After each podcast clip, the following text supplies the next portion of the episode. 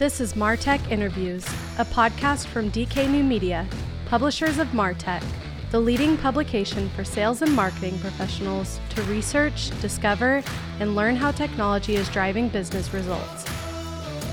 Your host is Douglas Karr. Well, welcome everybody to another in our Martech interview series. Uh, this is this is I, I don't know this is a long time coming. Uh, I had the pleasure of running into Erik Qualman down at a Dell conference in Austin, Texas, and uh, just absolutely phenomenal uh, keynote that you did down there, Erik. So uh, thank you for that. No, thank you. Thanks for the flattery. It'll get you everywhere. and, and thanks for being on the show. As soon as uh, as soon as I saw your keynote, I was like, man, this would be a great conversation for the for the podcast. Um, I've been a huge fan. Uh, people might know Erik by name, or they might know him by Socialnomics. Uh, I think uh, I don't even know when was the first time that you did a Socialnomics video wrap up, Erik. 2009. So we're going on almost a decade here. Wow. And I and I owe you a debt of thanks for those too, because when my when my blog was, you know, back in 2009, when I discovered those videos and shared them, I got a ton of traffic. well, thanks for sharing them because it allowed us to get a ton of traffic for them. No, it's crazy to see that those videos are the most watched videos in the world on social media. So we always joke uh, at Equalman Studios, the animation studio I own, that they're kind of the bane of our existence in a good way. We just like now we have to update it again because the new year's coming up. Well, and and every year you use a really cool, different theme to them as well. So you're putting a lot of work in there. And you wrote the book, of course, Socialnomics. I did, yes. How did that come about? So my background's been in the tech space for 25 years, and I just saw social media being the next big thing, which at the time everyone is arguing is for teenagers. So it's actually like a lot of your listeners, you got to pioneers get pushback. And so I was trying to pioneer and say, look, I know all you guys want to talk about search here at this huge search conference, and you want to hear me talk about search since at Travelzoo we buy $23 million worth of search product from Google and at the time Yahoo and Bing and all the fun players. But I want to talk to you about social media. So everyone thought I kind of had a horn on my head talking about social media. So it wasn't an easy process. That's why I always say that pioneers get pushback. Every time everyone thought that social media is just for teenagers. So the book basically came about, and I always suggest this. Someone said it to me a long time ago that if you're going to write a book, it should either change you or change the world. And for me, I was out there talking about social media, but it wasn't necessarily sinking in. And so finally, someone, a good friend of mine, Tim Ash, came up who is a published author and said, I think you have a book in here. I know that some people think you're wild at these business meetings talking about social media and the impact it'll have on politics in the world, but you should actually talk to my publisher and see if you there's a book deal in there. And so that's when on the train going to meet the publisher, I had had a thousand rejection letters for a fiction book, so I knew how hard it was to get published. So on the train ride, at the time I was living in Cambridge, the Boston area. So I was going from Boston to New York for this meeting and I was going, what would be a good title for a book? And so I go, Socialnomics would be a great title. So I Googled the name Socialnomics. And fortunately, it came up with zero results. And, then I go, great, no one's using this. So I went and trademarked it and then had the meeting with the publisher. And then away we went. We wrote the book. And we were fortunate and very grateful that it went to number one for marketing books in eight countries, eight different languages. Um, and then timing with the video that you mentioned earlier, the social media revolution video that happened to go massively viral, uh, that then all that stuff kind of came together and and took off. Um, and again, there's no such thing as an overnight success. I always say that I had thousands of rejection letters for other books which were fiction, um, not knowing that eventually I would actually write a business book. Um, but as Steve Jobs would indicate in some of the talks that he's given, you can't really connect the dots until you look back a little bit. So, uh, very fortunate and blessed that now for going on a decade, that's what I've been doing is writing books and then speaking now in 49 countries around the world, uh, essentially on digital leadership.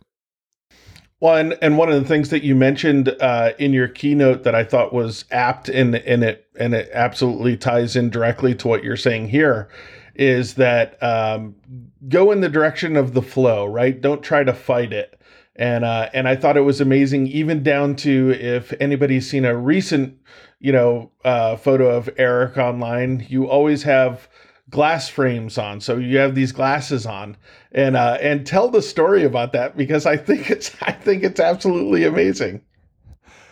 No, it's uh, one of those things that I'm always a fan of things happen for you, not to you. And I do wear green wild glasses. They're quite large, and I know they look quite ridiculous, but I'll tell you why I continue to wear them and why they came about in the first place is my first name's Erik, my last name's Qualman. So when you put those together, first initial, last name, which is what most people do when they put together email addresses at companies. So for a long time, I was Equal Man, just Equal Man because of my email address. Uh, didn't like it so much, especially when you're low person on the totem pole at a company and you walk into a meeting. They're like, "Don't worry, you know that big problem we're wrestling with. Don't worry about it. Equal man's here." Um, but along those lines of everything happens for you, not to you, that w- didn't like it at the time, but didn't realize that my parents had given me a very good gift uh, once social media explodes and then you own all Equal Man properties out there. Um, and so I was doing a magazine interview and they said, Hey, we're doing a photo shoot for this. Since you have the moniker Equal Man, we'd like to have you wear some Clark Kent glasses. And so they gave me some, and they go, St. Patrick's Day is coming up, so we'd like them to be green. So we go ahead and do that, shoot that. Then I don't think anything of, of it. A couple weeks later, I fly to Kenya to give a, a talk. Um, and the night before, I was going to adopt a baby cheetah, uh, not to take home, my wife would kill me, but to really just support that animal shelter out there. And on the way there, they said, you know, that this week from the same litter that you're adopting from, Usain Bolt, the Olympic sprinter, adopted a cheetah from the same litter. And we did some photos and video, and we'd like to do the same while you do it. Uh, but we'd really like you, obviously, to have your green glasses on when we do that. So if you don't mind making sure you have those. And I'm in the car going, well, I don't wear those every day. I'd look like an idiot walking around the world with these bright green glasses on that don't have frames in them. And they said, no, everyone here in Kenya tomorrow at the conference is expecting you to have those on. So, long story longer, kind of fell into it backwards, things happening for you. And by wearing those glasses and then just diving deep on the whole equal man moniker, it's been really good for the business. It's not easy because it's taught me to, to walk in discomfort, which I think a lot of you should do. I think if you train yourself to be in discomfort, then it makes tough decisions a little easier. Uh, I didn't do it for that reasons. It was just one of the many byproducts that's happened. Other byproducts is during selfies after I speak, it actually more people want to take their picture with you because you've got something that's on your face. They actually look pretty good on photos, unlike they, they look weird somewhat in the wild, but in a photo or in a video shoot, they actually look pretty cool because they pop. So those are all kind of just little things we had no idea going into it. And then now the whole company has even changed our path to where we're whole thing is really about everyone has their superpower in them. Um, so that's our videos on YouTube. Everything we produce is really about trying to entertain, educate, empower people to their best life. Mainly that everyone in our mind has a superpower within them. It's really just about unlocking and unleashing it on the world. Well, and you you touched on two things that I think were really important there. One was, you know, you took something that was so minor and so little um, and turned it into something larger. And then the second is you you kind of steered in the direction, you know, of of it. You were open, your mind was open enough, you know, to kind of accept that and move in that direction. And I, I I feel like there's a, you know, an analogy, a perfect analogy there as we talk about social media and online marketing and everything else and agile marketing especially is that you know we if we conformed ourselves to our one year project plan on marketing we would have very very limited results. And we have to be listening for those cues you know throughout the course of a year to really change direction when we see opportunity. When uh, you know we'll do infographics or whatever for clients and and uh, you know one out of four infographics will just absolutely take off. But when it does we steer in the path of that. We don't just you know, move on to the next infographic. We, you know, we over promote it and we we advertise with it and we stick it in PowerPoint presentations and we, you know, we do all of those things. And so listening for those cues and steering in that direction, even when it's just eyeglass frames, that was a it was a brilliant move. No, thank you. And it's it's a learned process for all the listeners as well. As you mentioned, is whether it's agile marketing, momentum marketing, is when those opportunities arise, do you go deep deep on them? Do you go deeper on them? Are you quick enough to actually take advantage of those? And again, it's not an easy road. Even to this day, I'm still there's more to come on the glasses because I don't wear them 100% of the time and I should.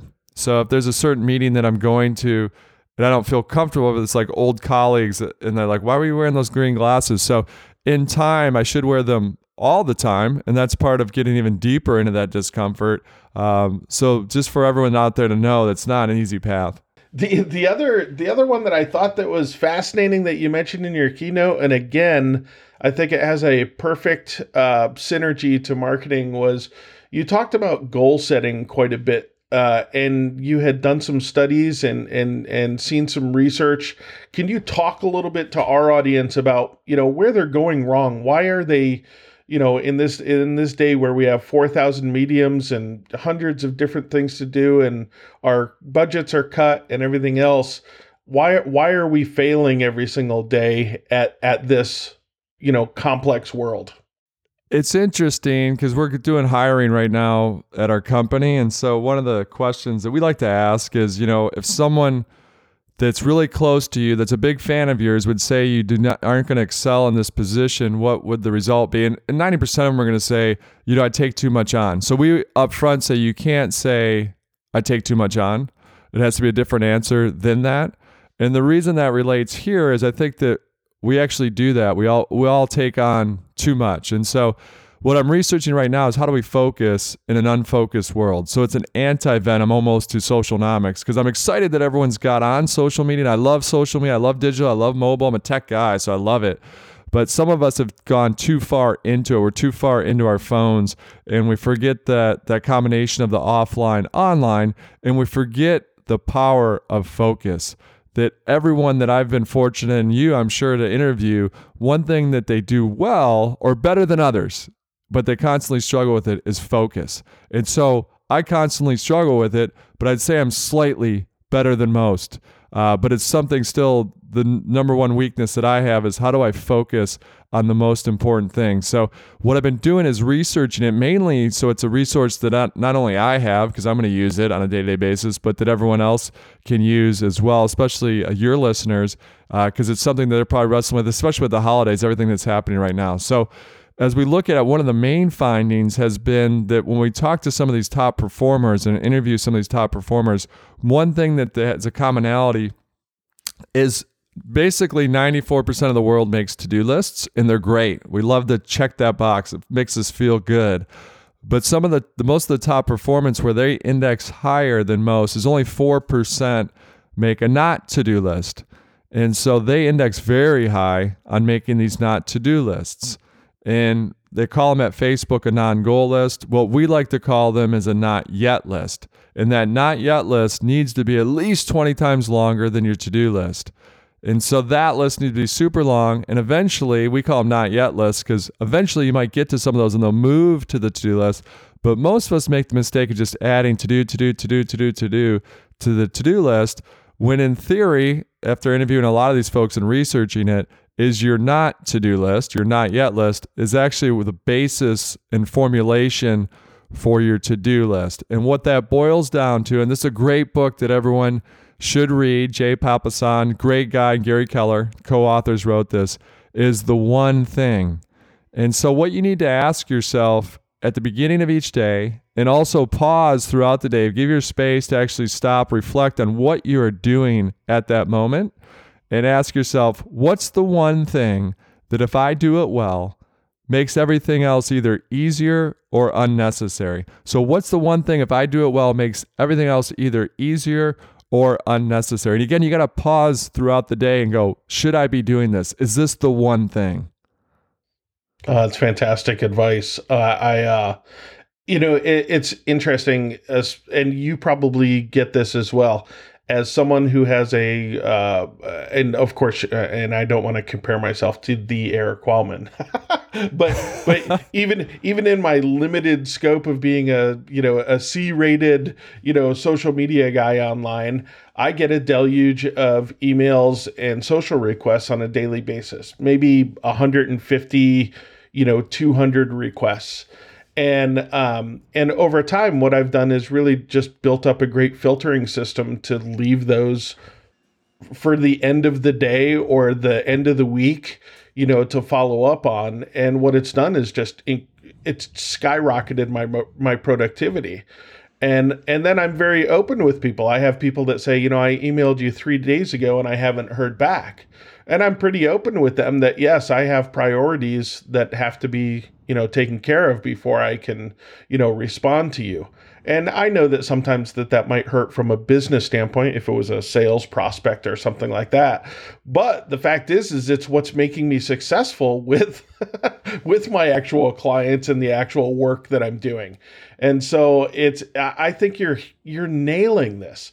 You know, I uh I have other people that say I don't understand you know, how can you post, you know, uh, one or two blog posts a day, maintain social media, do all those things?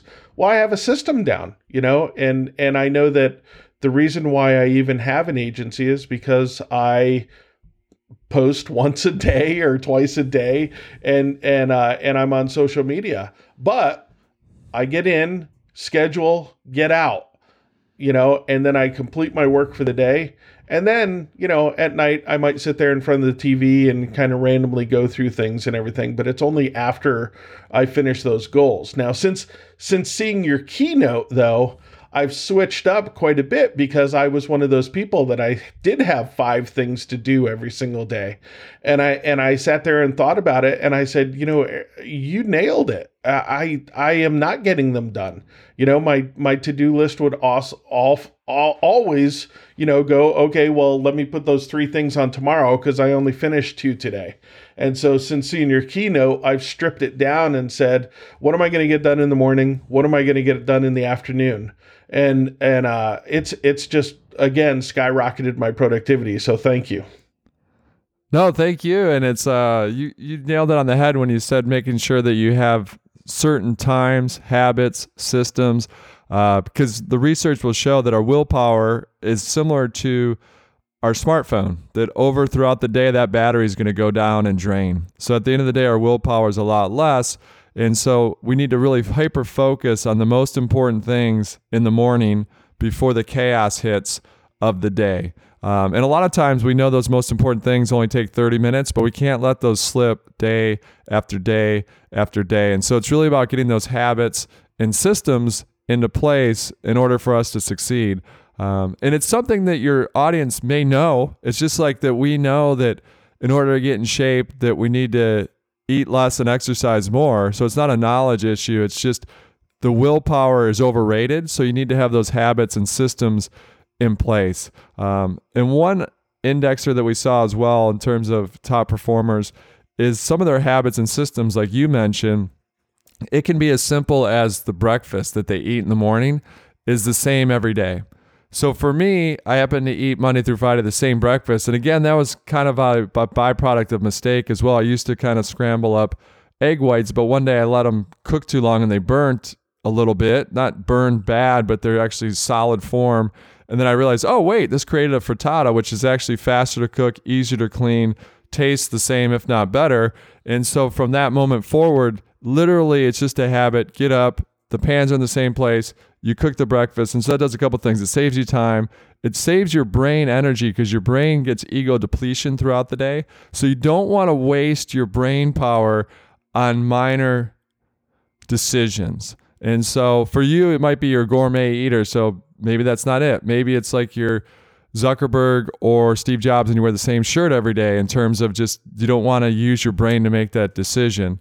Um, and so that does a couple things. The breakfast for me is good because it's easy, it's fast, it's healthy. And then so during the holiday season, like last night when I stuffed my pie hole with a hundred chocolate covered pretzels, at least I had that that morning routine that that got me something healthy in the morning. And the way that relates to business is that a lot of us make the mistake as companies because I've been fortunate to work with some of the top companies in the world just having access to kind of coach them is a lot of times in those brainstorming meetings the first thing is they ask is what should we be doing? When really the great companies the first thing they ask what should we not be doing? Oh that's fantastic. I, I is so is it an unconscious thing that you know if we're making decision after decision after decision we don't even realize that there's fatigue setting in? Exactly. It's, it's something that i learned from the research is that it's just called ego depletion that each decision wears on us throughout the day and so that our brain gets tired so for example, for you, if you want to write that blog post, it's probably best to write it in the morning before you're tired, before your brain's tired from the decisions that are going to occur throughout the day. And so that's why when you're focused on your one thing, or like I mentioned in the keynote, it's really I write down two things in the morning, with one being the prominent one, is that as much as you can, you want to try to nail those out as early as you can in the morning. One, because of ego depletion. Two, it's kind of to use an analogy in Vegas, it's to playing with house money. Because once those two things are done, then you're going, okay, now anything else I do is kind of gravy for the day. I'm playing with house money that I can kind of do more tactical things. I can get in and answer those 50 emails so that allows you to kind of be ahead of the game in that sense. That feeling that someone gets of accomplishment is a self motivator, right? That when you do get something done, now you know, do you actually get more productive after that just because you're motivated?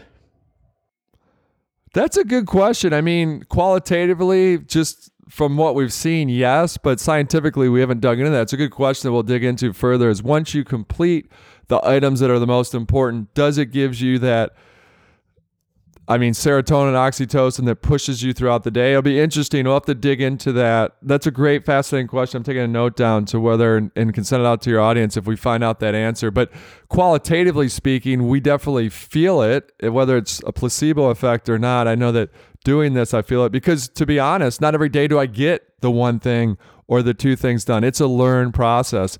Um, and so, as I said, like my team and people that know me, when I say, here's the two things I need to do, they'll take me 30 minutes and then all of a sudden the chaos of the day hits and I didn't get either of them done. The two most important things would take 30 minutes. And so even though I've been practicing this for quite some time, I'm definitely far from perfect at it. But the closer I get to getting very good at this, um, it's just accelerating what we do. And, it, and like you mentioned, is that definitely I feel it personally on those days that I knock those things out of the park early on. It's just like, wow, this is a great day. Now everything else is just gravy.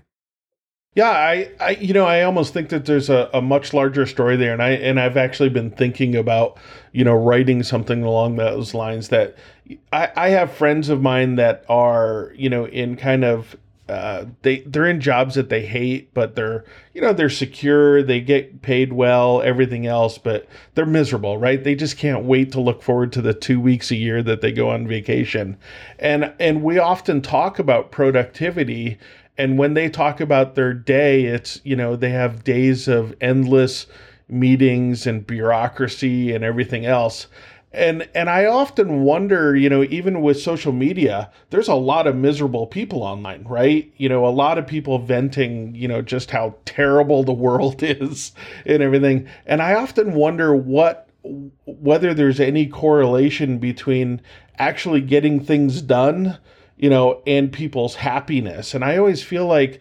personally, when I get a job done, I love to work. I, I mean, I literally love to work. Now, there's other risks associated with that, like my health, you know, and I'm not disciplined on that side. But I do almost feel like, you know, there, there, people live much happier lives when they're living lives of fulfillment and productivity there. No, you're right. And the science does prove that out is that when you have your not yet list, then obviously you, that helps formulate your to do list. When you are checking those boxes off, it does give you that hit of dopamine, which is fantastic. It gives you that energy and that power. But the the issue with dopamine, you got to be careful. And Simon Sinek always loves to go into this as well. Is that it can be highly, highly addictive. Um, so it's the same thing that relates to gambling and alcoholism. And so that's why email can be dangerous. And you mentioned it earlier. That's why you want to kind of block out time for email because it does make you feel good to get from 100 email down to zero. And so you got to be careful. Use the dopamine to its powerful effect to focus on the two most important things that you're doing that day. Or if it's only the one big thing that you're doing, then that does give you that. That science does show out there that if you check the box on those. So I guess relating back to your question earlier, there is science, whether it's tacitly related or not, that indicates that yeah, by at least checking that box, it does give you that that dopamine hit. Um, and then you raised another point that I think is interesting in terms of scheduling. So we just did a piece with the Obamas, and they raised something that I thought was fascinating. It's not anything new. Again, it's just a reminder to a lot of us out there, especially when we're doing our New Year's resolutions, is that you've got to take control of your schedule. Otherwise, people will take control of it for you. And this is especially true for people in organizations. Yeah. Yeah. Yeah, absolutely. You know, one of the things that I've done over time too is is literally just, you know, put time on my calendar where I am open for meetings and then and then leave the rest for me. Like almost every morning, you cannot schedule a meeting with me in the morning because that's when I'm getting the work done. No, that's smart. I mean, that's you're talking time blocking, time protecting, and so that's taking command of our schedules. And so it's important for us to block off certain aspects of our time, especially in the morning, for us to get stuff done. And something we've learned actually at Equalman Studios, that's the animation company that I own, is that we actually work only in person Monday, Wednesday, and Friday from 10 to 4 for a couple reasons. It's been a learned process. We don't want people in traffic. Yep. Secondarily, is we want you to spend that first hour and last hour of the day producing that output, focusing on the two most important things, or could be just the one big thing.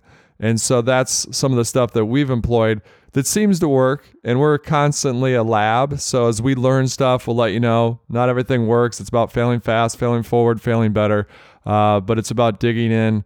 Another thing from productivity that we've discovered that should be good for your listeners is there's a 20 20 20 rule so that it's not about sitting down, hunkered down, and jamming away constantly for three hours.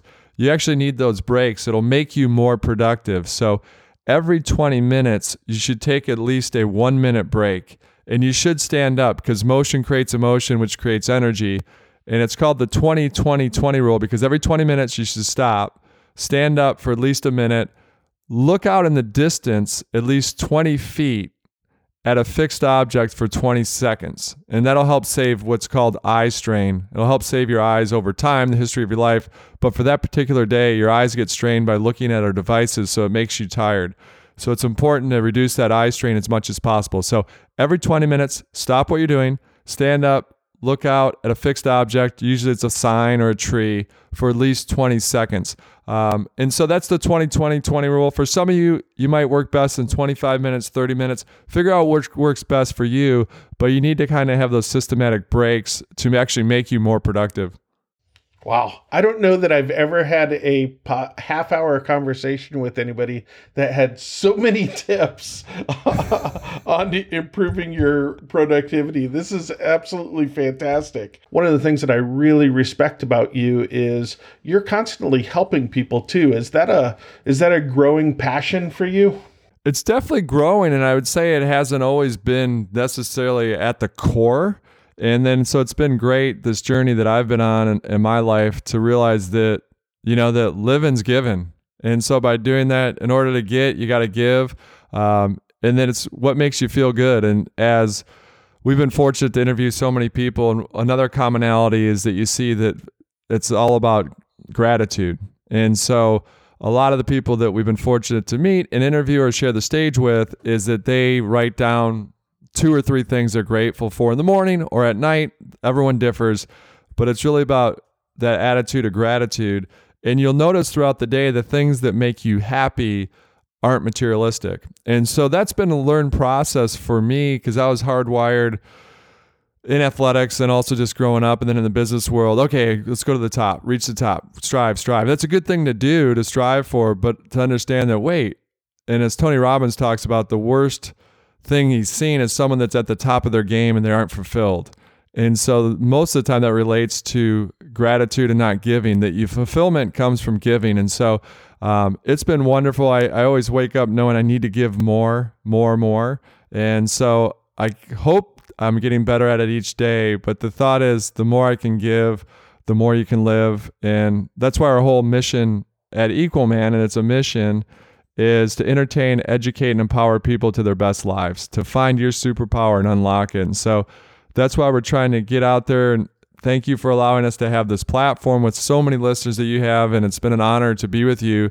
Just all the success you've had and just on a personal level that that you give and you're a giver and your positive impact on the world. So um, that's what we're trying to do. And hopefully it hopefully it helps at least one person but our goal is crazy enough to try to help 7 billion people by the time we're done here so we're just we're just trying to do it every day one day at a time well, you've you've touched an incredible amount of people, and uh, I think it's funny that your site says that you're the second most likable author behind uh, J.K. Rowling. I, I'm going to go ahead and put you in first place on that, you know, personally. So, oh, that's very kind. It's a very distant, distant second. I think my mom even voted for. She's a huge Harry Potter fan, so I think my mom even voted for her. So I love Harry Potter. I'd probably vote for her as well. So. well, Erik, uh, you you deal with large companies uh, and, and, do consulting through equalman.com. Um. Um, how do people get a hold of you? What kind of services uh, do you offer them?